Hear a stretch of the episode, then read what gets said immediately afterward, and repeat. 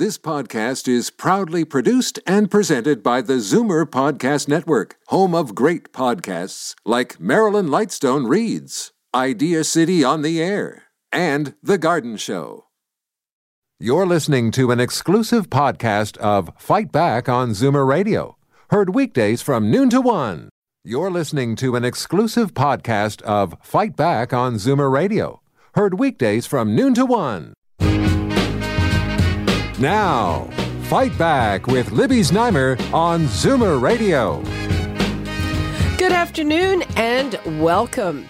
Andrea Horwath is in the house, and we want to connect you directly with her. The numbers to call 416 360 0740, toll free 1 866 740 4740. And this comes as she and her party have been surging into the polls, moving into a solid second place, which means the other two parties have turned their st- sights on the NDP instead of concentrating on each other. Andrea, welcome, and um, how are you handling, um, I guess, added attention, added attacks? Well, uh, thank you for inviting me once again, Libby, to spend some time with yourself and your listeners. Um, and all I'm trying to do is stay focused on what I think uh, people want to hear, which is what the real plans are for the different parties. I mean, this is an important election. A lot of people have been telling me they want to see a big change this time around. Um, and so I'm trying to focus on letting people know that there's hope for the future, that we can have an Ontario where uh, where people feel like they're uh, they're getting ahead again, where people aren't as squeezed and uh, aren't as stressed. Okay, um, the news over the last 24 hours ha- has been about candidates uh, who've had to drop out for various reasons. Um, the latest being a PC candidate in Brampton East. Uh, we had Tanya Granic Allen, who was a leadership candidate, and she was disavowed. Uh, there are a couple of allegations against some of your candidates. Paul Miller in Hamilton East, Stoney Creek, um, accused of homophobic, racist remarks. Monique Taylor in Hamilton Mountain there's a human rights uh, action against her. I know you've said you're following due process, but uh, in the case of the other parties, uh, their candidates are out. So why are you doing it this way?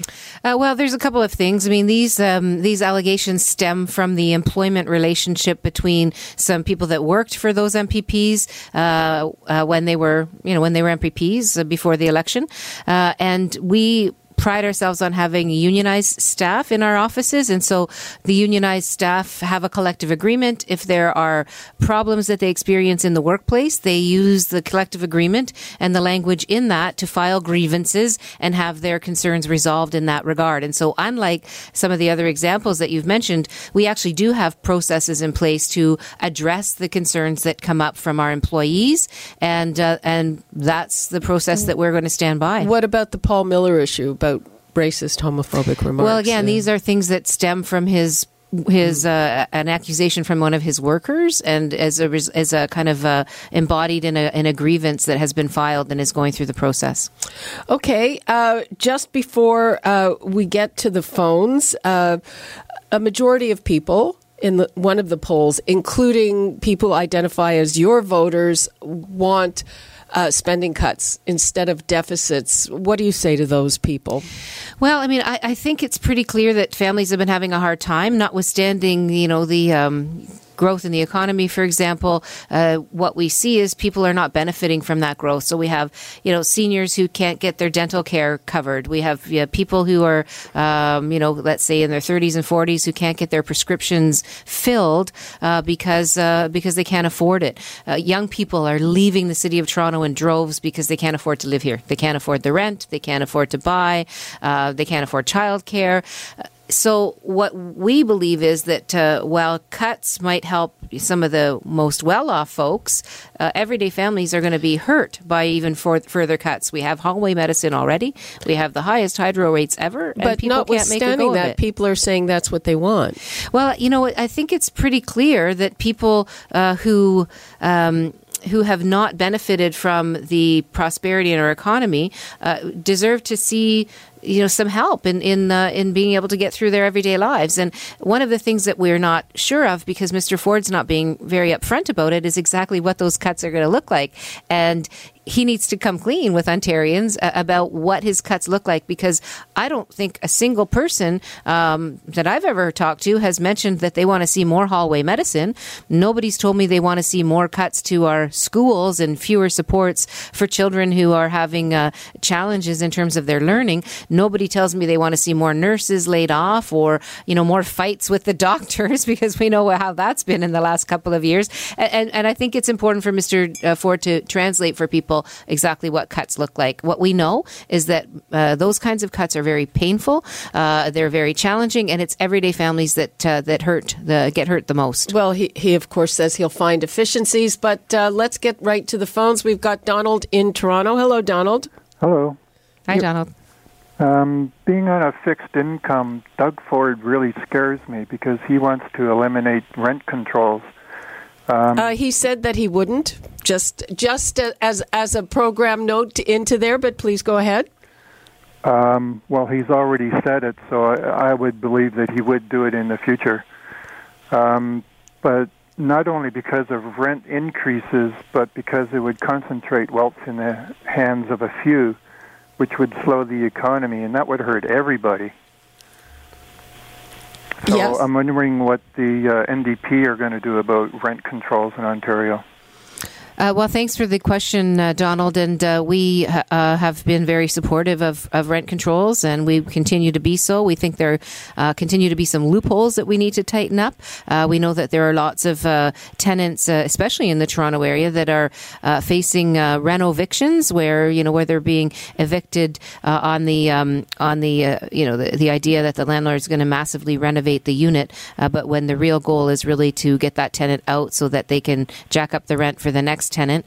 Uh, so these things have to be um, addressed. It's it's very worrisome to see uh, young people, particularly, but but people of all ages, really, unable to afford to put a roof over their head. And, and when young people tell me that you know they're leaving Toronto uh, because they have no hope of of uh, buying a house or even renting an apartment in the same neighborhoods that they were raised in, uh, we know we have a problem. Uh, and and unlike Mr. Ford and unlike Ms. Wynne, um, my interest is in making sure that uh, that this city uh, is a city where people can afford to live uh, because it's important to to have that happen in order to feed the economy and, and keep it as a world class city. Okay, Donald, thanks for that. Let's go to Gail in Mississauga. Hello, Gail. Hi, good morning. Um, sorry, uh, sorry to be. Um, I just want to congratulate you on your doctorate. Oh, thanks. oh, very good. Do you have a question for Andrea? It yeah, says- I do. Um, I'm a senior citizen, and uh, I mean, I'm getting, I'm trying to get by on just a little over eighteen thousand dollars a year, and I seem to find it very hard because I'm celiac, and I'm uh, just, I just finished cancer, and you know, sorry to hear that. It's really hard, really hard, just trying to buy my own food and keep a roof over my head. Well, Gail, you're, um, you know, you're first of all, congratulations on your battle with uh, with cancer, and uh, it, it, sounds like it's uh, been a really tough go for you. And, and this is why uh, we believe, New Democrats believe, that uh, what we should be paying attention to is folks like you. How do we make life easier for okay. folks like you? And and okay, with go ahead. Yeah. Uh, I, am Gail. There's noise, so I'm going to let Andrea respond. Okay. All right, and, uh, and so whether it's making sure the electricity bills are are wrestled down so that folks can afford to pay hydro and put food on the table, uh, whether it's making sure that people are able to afford a place to live, uh, or whether it's it's things like making sure that uh, uh that uh, folks who are seniors, for example, who and I don't know whether you're living in your own home or whether you're renting, uh, but a lot of seniors are feeling the crunch. Right, they're on a fixed income, and property taxes keep going up, and they're worried about being able to stay in their homes. And so one of the pieces of our plan is to allow senior citizens to defer their municipal taxes, their property taxes, uh, until they sell their homes at some point in the future, or frankly, until uh, until it comes time for the estate to sell the property. Uh, and what we will do, though, is we will fund the municipalities to make up that cost, so that municipal government isn't losing revenue, uh, but seniors have a little bit more breathing room and uh, don't have the you know the weight of those property taxes on their monthly bills as well. Okay. Molly in Niagara. Hi, Molly. Hi, how are you? Fine. You're on the air. Go ahead. Um, a question for Andrea. Um, your platform says that you want to make this a, a sanctuary province. Uh, how well do you think that's going to treat our hallway health care if you do that? Well, I mean, part of the, the challenge that we have is that when uh, newcomers, uh, refugees, and others come to Ontario, uh, we make them wait for three months before they can get any kind of health services. By that time, their health situation significantly deteriorates. And so uh, it just makes a lot more sense, not only from a fiscal perspective, but also on the pressure that it puts on, on the hospital system, as well as the humanitarian side, uh, to, to provide those, um, uh, those uh, health kind of, those health supports earlier on as opposed to waiting for things to get worse, uh, more expensive, and cause greater gridlock in the healthcare system. But thank you for the question. It's an important one to clarify. Okay. Uh, Richard in Toronto. Hi, Richard. Hi, how are you? Fine. Go ahead, Hi. please. Hi, Andrea. Hi, Richard. Hi. Uh, so I work in the Toronto film industry. I've been doing this for the past 18 years, and uh, typically it's usually been, I guess, the liberals that supported the arts um, in the most way. And I wanted to know if you were to come into power, um, what would you do to support the film industry and the arts in Toronto? And do you support the film industry in Toronto? Uh, what would you do to continue with the tax credits to entice bigger and any uh, American or foreign uh, production companies to come and shoot in the city and keep Toronto's film industry working? Uh, well, thanks, Richard. It's an extremely important question. And in fact, it was New Democrats that fought uh, to reinstate the cuts that the Liberals were making in the uh, film tax credits. And, uh, and they were, they were made, um, you know, in a way that, that people weren't even ready for them. And they were shocked a couple of years ago to see uh, that the Liberals had cut back on those tax credits. We are absolutely in favor of keeping those tax credits in place. Uh, and there's a couple of other pieces as well. I mean, you know, cultural workers particularly have a difficult time. And, and and you know, I'm from Hamilton. Hamilton Center's my riding, and we're getting uh, you know the benefits of some of the um, uh, the film industry in my community as well. But one of the things that we know is that a lot of cultural workers uh, don't have um, you know stable employment. They often don't have benefits, uh, so they are, have they have challenges getting their prescriptions filled, getting their their dental work done. And so our plan will not only uh, completely support the arts and continue to have the film tax credits and other tax credits for the arts in place. We also want to increase increase supports for uh, uh, for the programs that, um, uh, in some cases, for example, in the city of Toronto, where the uh, libraries are given an opportunity to hand out uh, passes, free passes for the art galleries and museums and those kinds of things to try to encourage more everyday folks to utilize our, our cultural assets in in this city and in other cities. but but cultural workers need to uh, make sure that they can have a decent life as well. So we are going to ensure that they can get dental work done, uh, that they can keep their oral health, uh, uh you know, in uh, keep well, keep well in terms of their oral health, as well as get their prescription drugs filled. So on many different levels, you know, the arts and cultural industries are extremely important, and we have many plans in our platform, OntarioNDP.ca slash platform. It's all laid out there, and we're excited about being able to continue to boost investment investment in the arts and uh, and the the workers.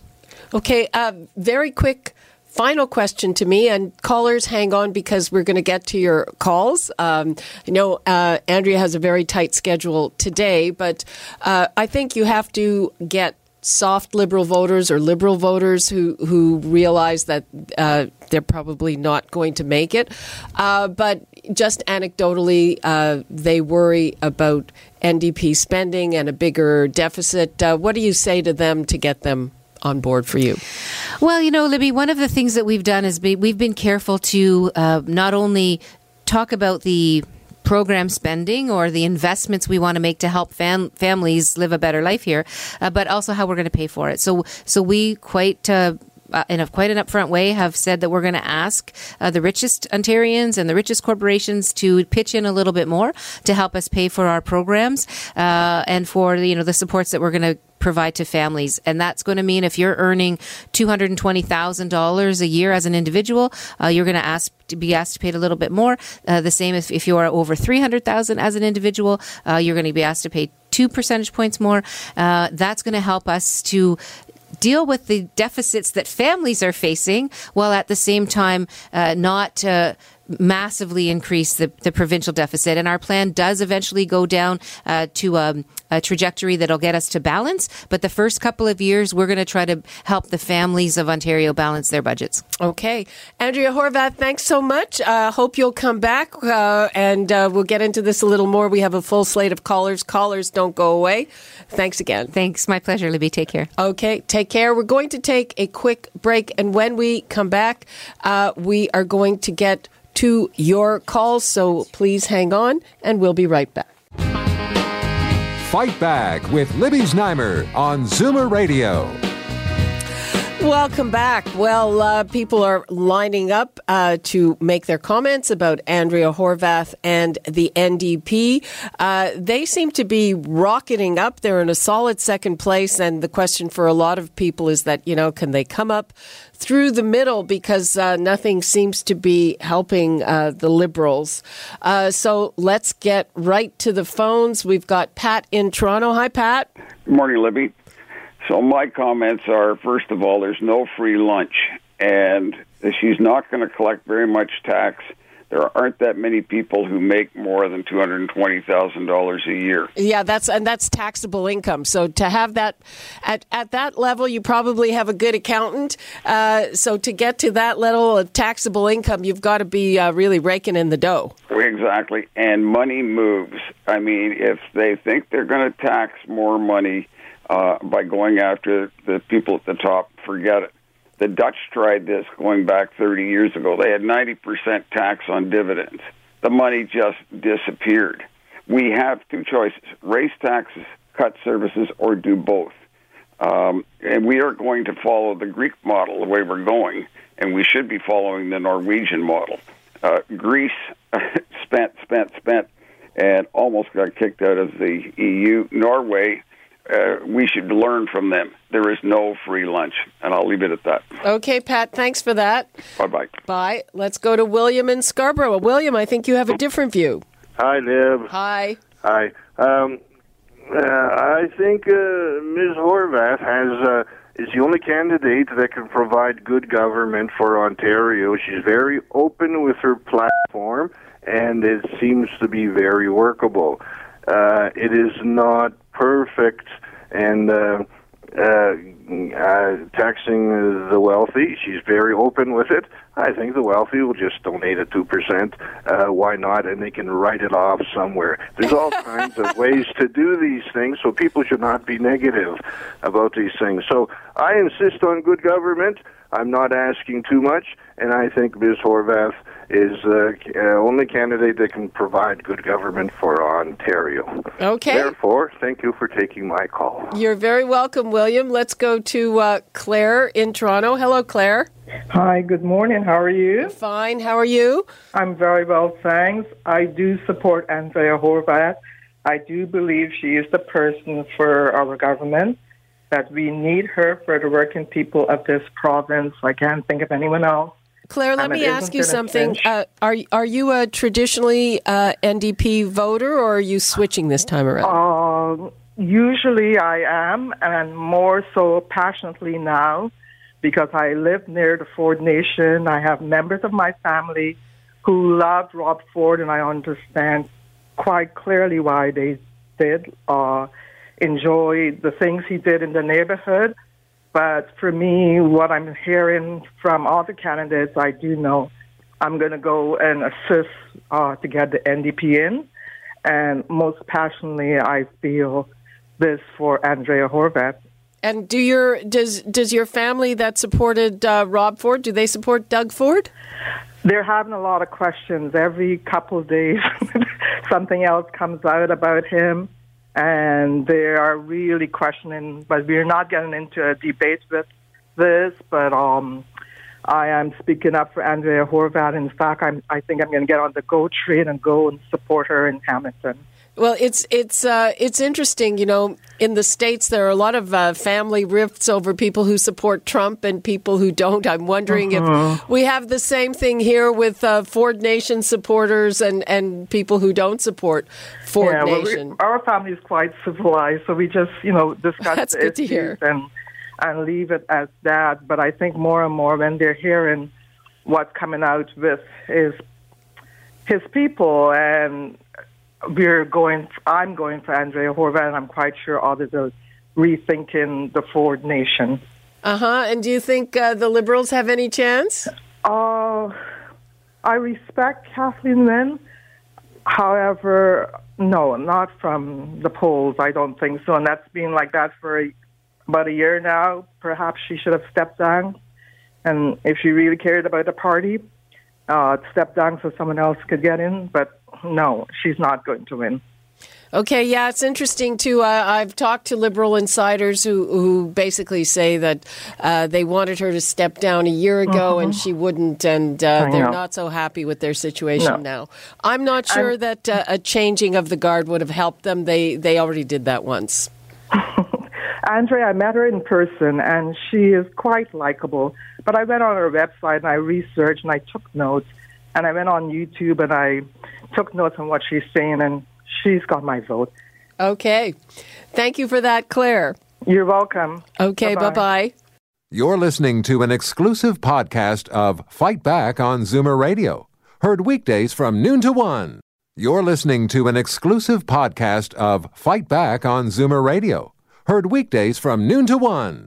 You're listening to an exclusive podcast of Fight Back on Zoomer Radio, heard weekdays from noon to one. This podcast is proudly produced and presented by the Zoomer Podcast Network, home of great podcasts like Marilyn Lightstone Reads, Idea City on the Air, and The Garden Show.